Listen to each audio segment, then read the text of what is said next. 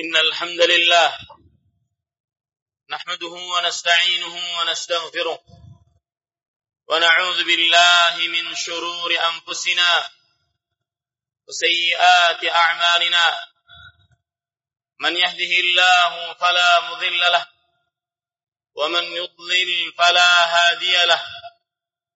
أشهد أن لا إله إلا الله وحده لا شريك له. وأشهد أن محمدا عبده ورسوله. يا أيها الذين آمنوا اتقوا الله حق تقاته ولا تموتن إلا وأنتم مسلمون.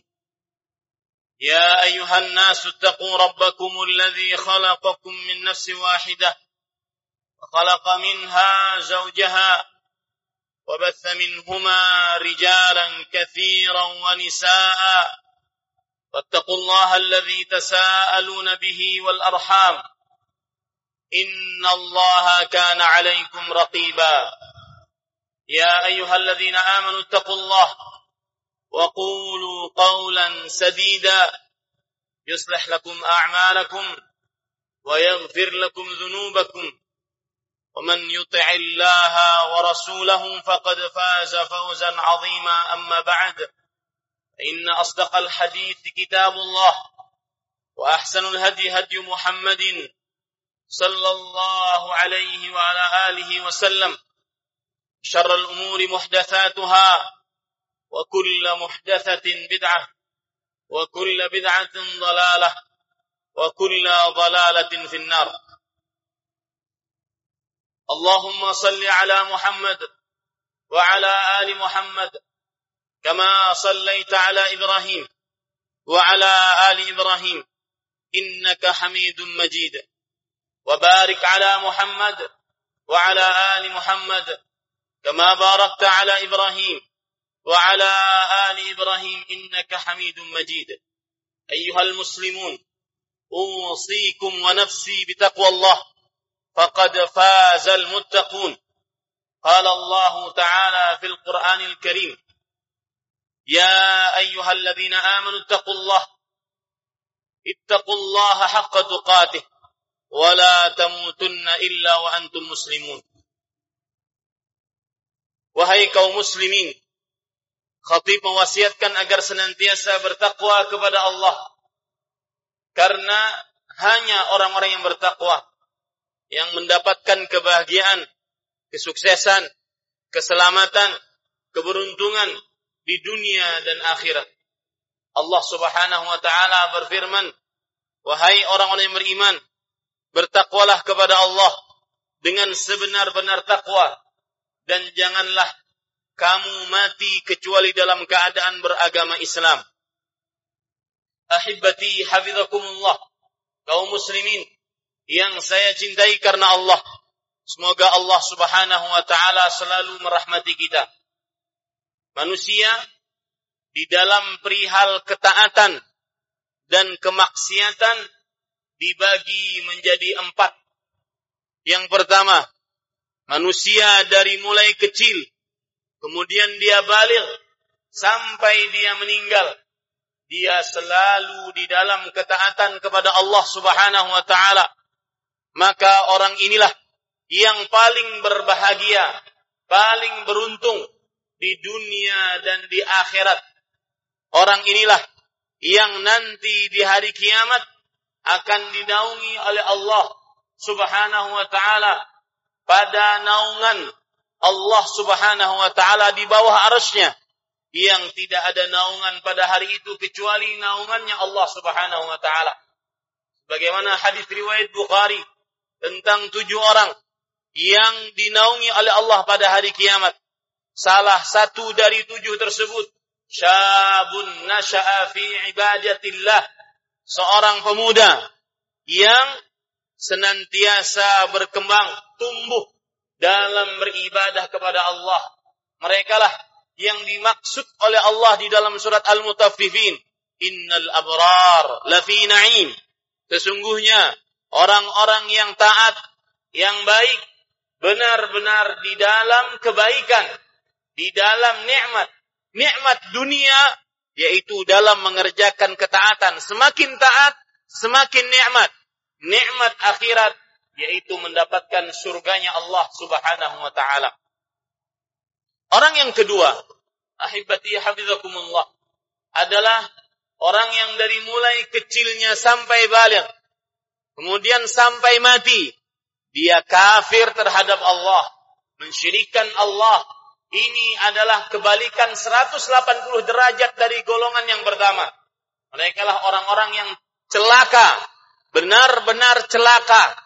Mereka lah yang disebutkan oleh Allah Subhanahu wa taala dalam surat Al surat Muhammad ayat 34 innal ladzina kafaru wa ma wasaddu an sabilillah wa matu wa kuffar falan yaghfirallahu lahum sesungguhnya orang-orang yang kafir dan menghadang menghalangi dari jalan Allah dan mereka mati di atas kekafiran maka Allah tidak akan pernah mengampuni mereka. Dan inilah yang Allah Subhanahu wa taala maksudkan di dalam Al-Qur'an, wa innal fujjara lafi jahim. Sesungguhnya mereka orang-orang yang fajir, kafir, musyrik, banyak dosa, munafik akbar, benar-benar di dalam neraka jahanam di dunia.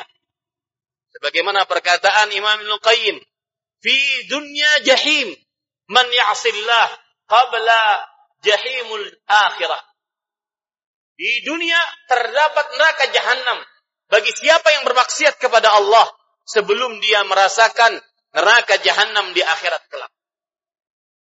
Ahibati hafizakumullah, kaum muslimin yang saya cintai karena Allah.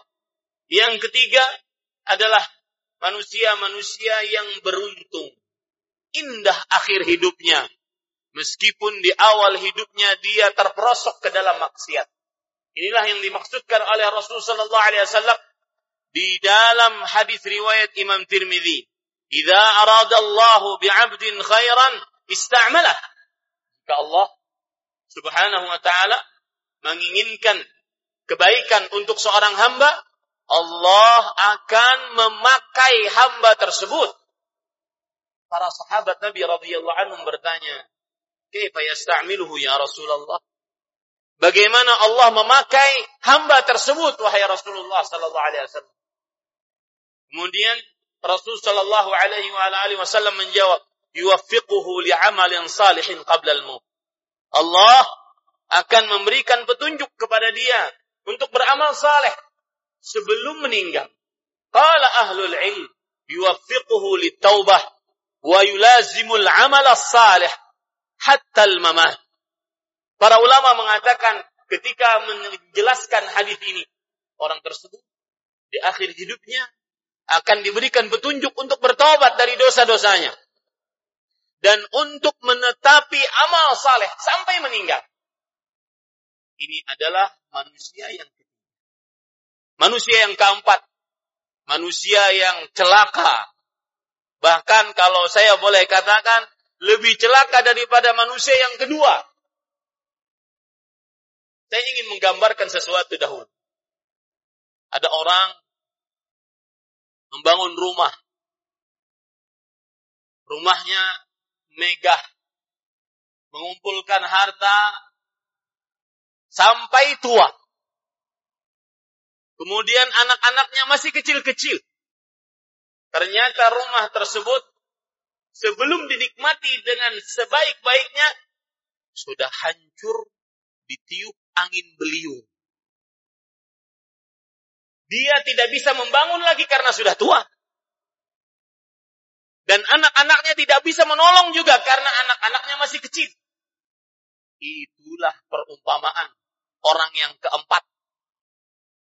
Disebutkan oleh Allah di dalam surat Al-Baqarah ayat 266.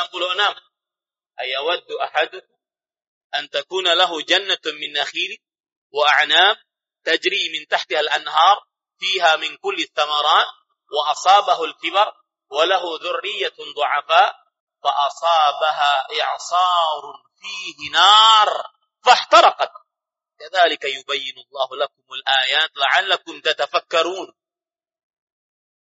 Apakah ada di antara kalian menginginkan kebun. Kurma, kebun, anggur, di bawahnya mengalir sungai-sungai. Berarti kebunnya subur. Mengalir sungai-sungai. Akim hati. Aqim man yanam.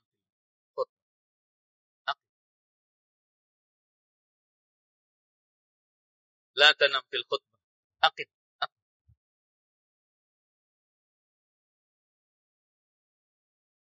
An-naumu fil khutbah yulghi thawab al-jum'ah.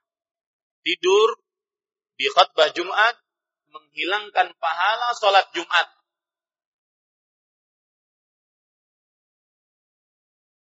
Apakah di antara kalian ingin menginginkan kebun dari kurma, kebun anggur, di bawahnya mengalir sungai-sungai. Kemudian dia mengurus kebun tersebut sampai tua. Dan dia memiliki keturunan yang masih kecil-kecil. Lalu pada suatu saat kebun tersebut tertimpa angin. Saking kencangnya angin tersebut menimbulkan api dan membakar seluruh kebun. Maka itulah perumpamaan yang Allah Subhanahu wa taala jelaskan agar kalian berpikir. Dalam hadis riwayat Bukhari, Umar bin Khattab radhiyallahu anhu pernah bertanya, "Sa'ala ashaban Nabi sallallahu alaihi wasallam, "Fiman tarawna hadhihi al-ayata nazalat?" Wahai kalian, para sahabat Nabi radhiyallahu anhu, menurut kalian ayat tadi Al-Baqarah 266 turun pada siapa? Menceritakan tentang siapa? Faqalu Allahu a'lam. Maka para sahabat Nabi radhiyallahu anhu mengatakan Allah lebih mengetahui. Faghadiba Umar. Umar radhiyallahu anhu marah. Qulu na'lamu aw la na'lamu. Jawab saya kami tahu atau tidak kami tahu? Kalau tidak tahu sudah jawab tidak tahu. Qala bin Abbas. Abdullah bin Abbas radhiyallahu anhu pemuda yang ahli tafsir tersebut habrul ummah turjumanul Quran ulamanya umat Islam ahli tafsirnya para sahabat Nabi radhiyallahu anhu beliau mengatakan fi nafsi minha syai' ya amirul mu'minin wahai amirul mu'minin Umar bin Khattab di dalam diriku ada tafsirannya. Qala Umar. Umar radhiyallahu anhu berkata, "Qul ya bana akhi, la tahkir nafsak." Katakan wahai anak pamanku, jangan engkau hinakan dirimu. Meskipun beliau yang paling kecil di tengah para sahabat, pembesar sahabat. Katakan. Maka Abdullah bin Abbas mengatakan, Duribat masalan lil amal. Ayat tersebut adalah perumpamaan yang ditujukan oleh Allah untuk sebuah amalan. Umar bertanya lagi, ayo amal. Amalan apa? Kemudian Abdullah bin Abbas mengatakan, li amal. Pokoknya dibuat perumpamaan untuk sebuah amalan. Kemudian dijelaskan oleh Umar bin Khattab radhiyallahu anhu. Lirajulin ghaniyin bi ta'atillah, thumma ba'atha Allahu lahu syaitan, fa'amila bil ma'asi hatta aghraqa a'malah. Ayat tersebut dibuat perumpamaan oleh Allah untuk seorang yang banyak ketaatannya. Intabihu, hati-hati. Yang merasa sudah banyak taat, sudah banyak sholat, sudah banyak puasa, sudah banyak sedekah, sudah banyak baca Quran, sudah banyak hafal Quran, sudah banyak bangun masjid. Intabihu, hati-hati. Ini ayat dibuat untuk perumpamaan orang-orang yang ganiun bitta'ah. Kaya dengan ketaatan. Sudah banyak dia berbuat untuk agama. Menurut dia. Kemudian Allah utus kepadanya syaitan mengganggunya. Akhirnya di, di akhir hidupnya dia mengerjakan maksiat sampai terhapus pahalanya. Coba bandingkan Antara orang yang tidak beramal tidak dapat pahala. Jelas tidak beramal. Ini rugi karena tidak beramal. Lebih rugi lagi orang yang sudah beramal hapus pahalanya. Sudah tua, kemudian anak-anaknya tidak bisa menolongnya. Maka inti dari khutbah ini la ta'jab bi'amal. Jangan ujub rasa bangga dengan amalmu. Orang Umar bin Khattab manusia terbaik kedua setelah para rasul dan para nabi. Seorang yang dijamin masuk surga. Seorang yang diridhai oleh Allah. Seorang yang apabila ada nabi setelah Nabi Muhammad sallallahu alaihi wasallam dia adalah Umar. Seorang yang dibenarkan pendapat-pendapatnya oleh Allah dari tujuh petala langit. Beliau masih sempat-sempatnya bertanya. Seorang yang ditakuti oleh syaitan karena imannya. Masih sempat-sempatnya bertanya kepada Hudzaifah bin Yaman, "Asammani Rasulullah sallallahu alaihi wasallam fil munafiq?" Apakah Rasul sallallahu alaihi wasallam menamaiku di dalam daftar orang-orang munafik? Aku ma tasma'un. Astaghfirullah li wa lakum min kulli dhanbin fastaghfiruh. Innahu huwal ghafurur rahim.